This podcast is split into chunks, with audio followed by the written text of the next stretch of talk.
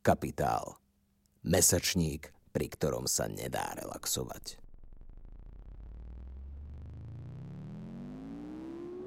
Počúvate Capitalx, podcast angažovaného mesačníka Kapitál. Vo zvukovej verzii vám prinášame článok z aprílového čísla s názvom Zachráni nás únik do kozmu pred vyhnutím? Jeho autor Johannes D. Kaminsky v kontexte klimatickej krízy politicky interpretuje sci-fi trilógiu čínskeho spisovateľa Liu Cixina, ktorá v českom preklade vyšla pod názvom Spomínka na zemi. Text preložil Martin Makara, načítala Michaela Malíková Bejdová. Zachráni nás únik do kozmu pred vyhnutím? Únik do hlbín vesmíru je častým motívom dystopických sci-fi diel. Technologické vizionárstvo v nich zvyčajne sprevádza aj idea, že apokalypsa predstavuje výzvu, s ktorou si musia poradiť nadaní či vyvolení jednotlivci. Johannes Kaminsky vo svojej eseji politicky interpretuje sci-fi opus Remembrance of Earth's Past v kontexte klimatickej krízy a ukazuje, že ideológia vesmírneho veku s jej kozmickým eskapizmom v skutočnosti necháva ľudstvo pred dverami vesmírnej lode. Keď som bol tínedžerom, veľmi rád som sledoval Star Trek. V rakúskej televízii donekonečna reprízovali pôvodný seriál zo 70. rokov a tiež novú generáciu a Voyager. Bolo mi jedno, že William Shatner nosí parochňu a kašľal som na slabé herecké výkony na palube USS Voyager. Zmyslom Star Treku je predsa fantazíny únik. Z perspektívy ľudstva tam vesmír pôsobí skôr ako pieskovisko, než ako smrteľné vákuum. Naša Zem sa javí ako škrupina, ktorú treba rozbiť na ceste do kozmických hlbín. Skrátka, rodičovské hniezdo, z ktorého treba vyletieť. Dnes sa únik do vesmíru ukazuje ako príjemnejšia alternatíva inak katastrofickej budúcnosti. Naštartovali sme totiž reťazovú reakciu, ktorá povedie k najstrašnejšej skaze od vyhnutia dinosaurov pred 66 miliónmi rokov. Len v Lani pravdepodobne vyhynuli tisícky živočišných druhov. 60% súčasne žijúcich cicavcov je účelovo chovaných na poľnohospodárske a potravinárske účely, kým systematicky likvidujeme život vo voľnej prírode. Ako ľudia sa my čoraz viac zakúšame účinky planetárnych zmien pod vplyvom človeka. A to sme ešte len na ich začiatku. Medzivládny panel pre klimatickú zmenu vo svojej špeciálnej správe upozornil, že medzi rokmi 2030 až 2052 si nemôžeme dovoliť nárast globálnej priemernej teploty o viac než 1,5 stupňa Celzia. Ak by sme presiahli dvojstupňový nárast, prírodné katastrofy nás čakajú na pravidelnej báze – Východná Ázia a východ Severnej Ameriky sa v takom prípade musia pripraviť na nadmerné zrážky a územia v zemepisnej šírke Strednej Európy majú pred sebou extrémne horúčavy. V páse Sahelu na juh od Sahary v Južnej Afrike a v Stredomorí sa prehlbia vážne problémy týkajúce sa prístupu k jedlu. Ak teplota narastie dokonca o 3 stupne či viac, v najhorúcejších regiónoch sveta nebudú teploty do výšky až 60 stupňov Celzia nejakou raritou. Očakávať ich možno až počas mesiaca a pol. Ľudstvo, ako ho poznáme, s najväčšou pravdepodobnosťou zanikne. Aktivisti a aktivistky rozumne tvrdia, že radikálne obmedzenie emisí oxidu uhličitého by bolo najefektívnejšou prevenciou dystopickej budúcnosti. Nielen pre nás, ale aj pre nasledujúce generácie. Vezmime však na vedomie aj jedno zvláštne protirečenie. Čoraz viac ľudí si uvedomuje vážnosť klimatickej krízy, avšak zdá sa, že sa odmietame vzdať svojej neudržateľnej životnej úrovne. Radi sa o klimatickej zmene zhovárame, ale sotva konáme. Budúcnosť ľudstva pôsobí ako nočná mora.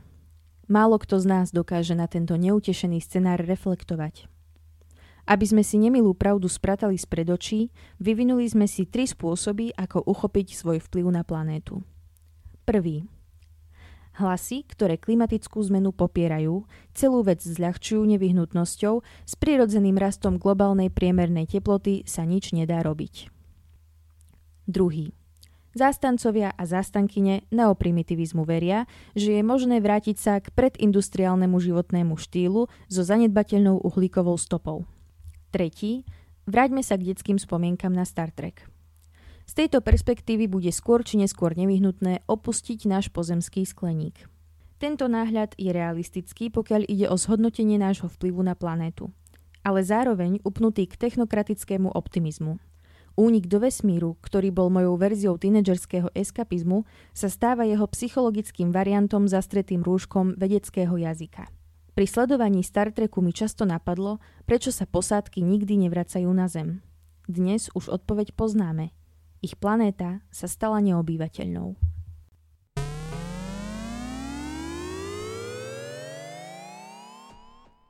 Ako naša láska k Zemi ochladla. V súčasnej diskusii o klimatickej zmene si získava vplyv technokratický prístup. Vychádza z optimistickej viery v ľudskú vynaliezavosť.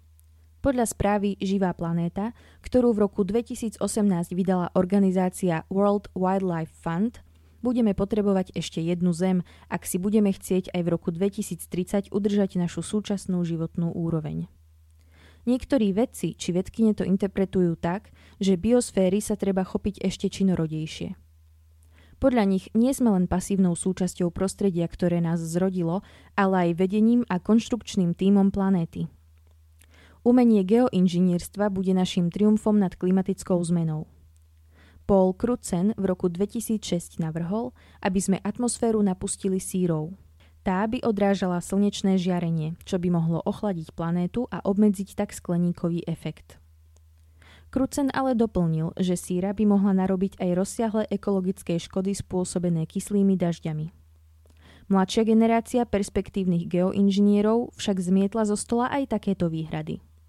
Najvýraznejším predstaviteľom moderného geoinžinierstva je vplyvný harvardský akademik David Keith, ktorý pre boj s klimatickou zmenou ponúka paletu riešení. Patrí medzi ne vysielanie balónov do ozónovej vrstvy atmosféry, kde by mohli rozprašovať ľad, obalenie Islandu odrazovými fóliami či naplnenie oceánov železom, aby voda dokázala absorbovať viac oxidu uhličitého. Keďže väčšina podobných nápadov má nekonečné množstvo vedľajších účinkov, niektoré vizionárske mysle prichádzajú s omnoho radikálnejším plánom. Nadišiel čas opustiť Zem a emigrovať do kozmu.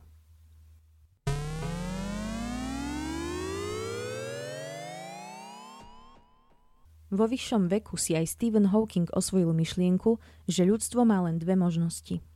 Odísť z planéty alebo vyhnúť.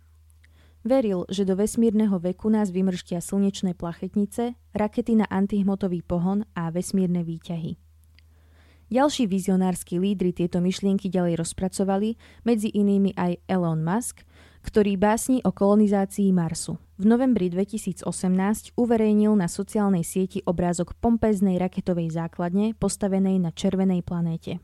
Na čo jeho fanužikovská základňa zareagovala otázkou – Kedy tu namiesto tohto obrázku uvidíme fotografiu?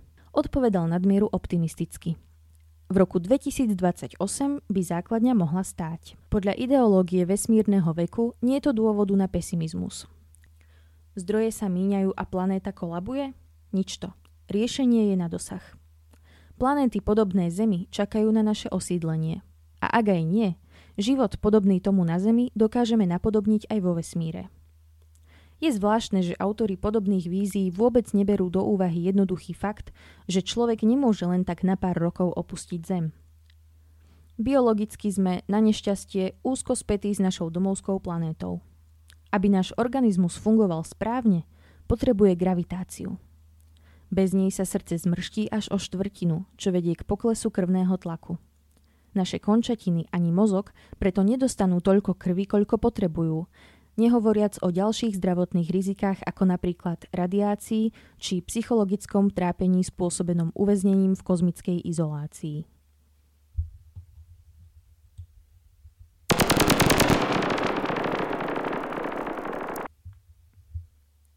Emigrácia do kozmu ako zmeškaná príležitosť. Trilógia autora Liu Sixin má v anglickom preklade viac než 2500 strán a tak veľa vedľajších dejových línií, že nám ľahko unikne jej hlavná myšlienka. Emigrácia do kozmu je jedinou nádejou na prežitie nášho druhu. Má to však jeden háčik. Ľudské práva musia ísť bokom. Trilógia sa končí zánikom ľudstva. Predstavuje tak skôr narratív o zmeškanej príležitosti než ódu na vesmírnu emigráciu. Dej sa rozvíja okolo znepokojivého ohrozenia. O 400 rokov má na Zem doraziť neznáma civilizácia s cieľom kolonizovať našu planétu. Dlhá cesta kolonistov k nášmu slnku ale dáva ľudstvu šancu vymyslieť plán, ako si s existenčným ohrozením poradiť. Zvažujúc technologickú výhodu kolonizačnej moci, prvotná stratégia je investovať všetky zdroje do vybudovania vesmírnej letky. Lode budú obrovské, každá ako malé mesto, sebestačný ekosystém. Posádka strávi väčšinu letu k novému svetu v umelom spánku. Nie je to lepší život než utrpenie na Zemi? Po niekoľkých desaťročiach si však vlády uvedomia nemožnosť tento plán zrealizovať. Nie z technologických, ale etických dôvodov. Projekt si totiž vyžaduje priveľa ekonomickej obety a výrazné obmedzenie životnej úrovne pre ľudstvo ako celok. Nalievanie všetkých zdrojov do tohto núdzového plánu ohrozuje prežitie súčasnej generácie, ktorá bude pri budúcej apokalypse už dávno pod zemou. Jeden skeptik sa necháva počuť. Kto vie, či trebárs o 120 rokov, ešte predtým, než mimozemská letka vôbec dorazí, nezhorí celý svet vo vojnových plameňoch. OSN sa napokon podriadi vôli ľudí, ktorí nedokážu dovidieť za horizont vlastného života. Plán úniku vesmírnou letkou je odsúdený ako nezákonný. Z dlhodobého hľadiska sa toto rozhodnutie ukáže ako fatálne. Ľudstvo jednoducho vymizne. Keďže je celá naša slnečná sústava zlikvidovaná brutálnou silou, Jedinou nádejou na prežitie je odpadlícka vesmírna loď, ktorá navzdory zákazu unikla do vesmíru. Aj s ňou to však vyzerá beznádejne. Nie je vybavená na medzihviezdne cestovanie a nezásobená posádka sa napokon uchýli ku kanibalizmu.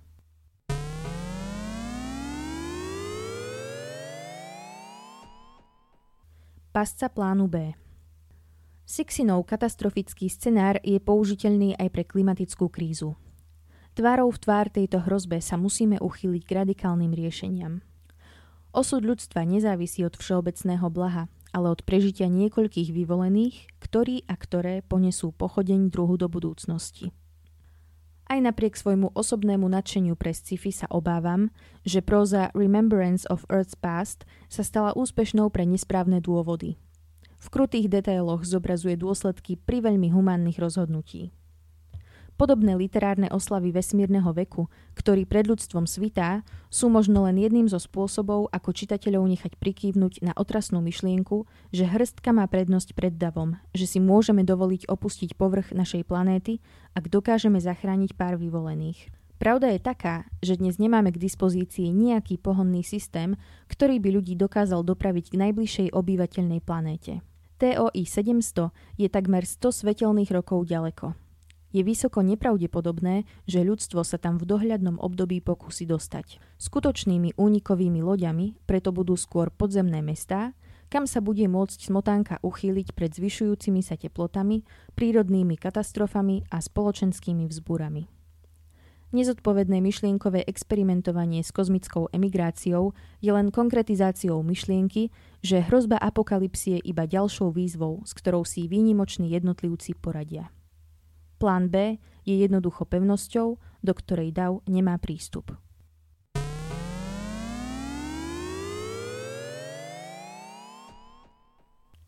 Ak príjmeme predpoklad, že globálny juh bude klimatickou zmenou pravdepodobne ovplyvnený viac, naša pevnosť je už svojím spôsobom z časti postavená.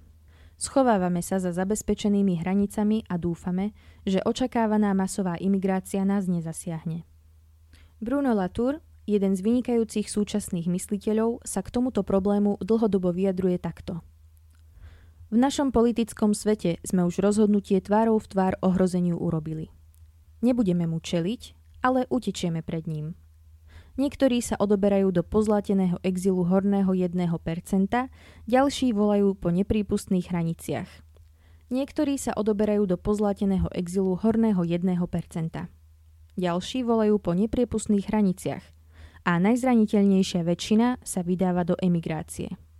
Ekonomické elity bohatnú a kto si to môže dovoliť, buduje svoje bezpečné útočiská na Havaji, Novom Zélande či na inom sebestačnom území. Z dlhodobého hľadiska však budú ohrozené aj opevnené skríše privilegovaných. Kto si na ľudstvo spomenie, keď vyhynieme ako ďalší z masy druhov, voči ktorým sme boli ľahostajní? V súvislosti s tým mi na myseľ prichádza jedna epizóda Novej generácie Otázka času z roku 1991. 5. séria, 9. epizóda. Kapitán Picard v nej nemá svoju elegantnú uniformu a nestojí na veliteľskom mostíku svojej lode. Namiesto toho sa prebudí v novom živote v špinavom ľanovom odeve, potiať sa pod neúprosným slnkom. Zažíva posledné chvíle umierajúcej civilizácie, ktorej domovská planéta kolabuje. Keď sa Picard z tohto sna prebudí, uvedomí si, že jej poslední obyvatelia zahynuli už pred tisícročiami. Sen bol vyvolaný umelo, aby na túto civilizáciu nezabudol. Kto si spomenie na nás, ak ľudstvo vymizne? Čo ak budúca vesmírna civilizácia, ktorá pristane na Zemi, zistí, že nás minula o pár tisíc rokov? Čo ak počas archeologických vykopávok narazí na sci-fi knihu v mekej väzbe? Možno sa v jej vnútri objaví veta. Vytlačené na papieri z posledného stromu tejto planéty.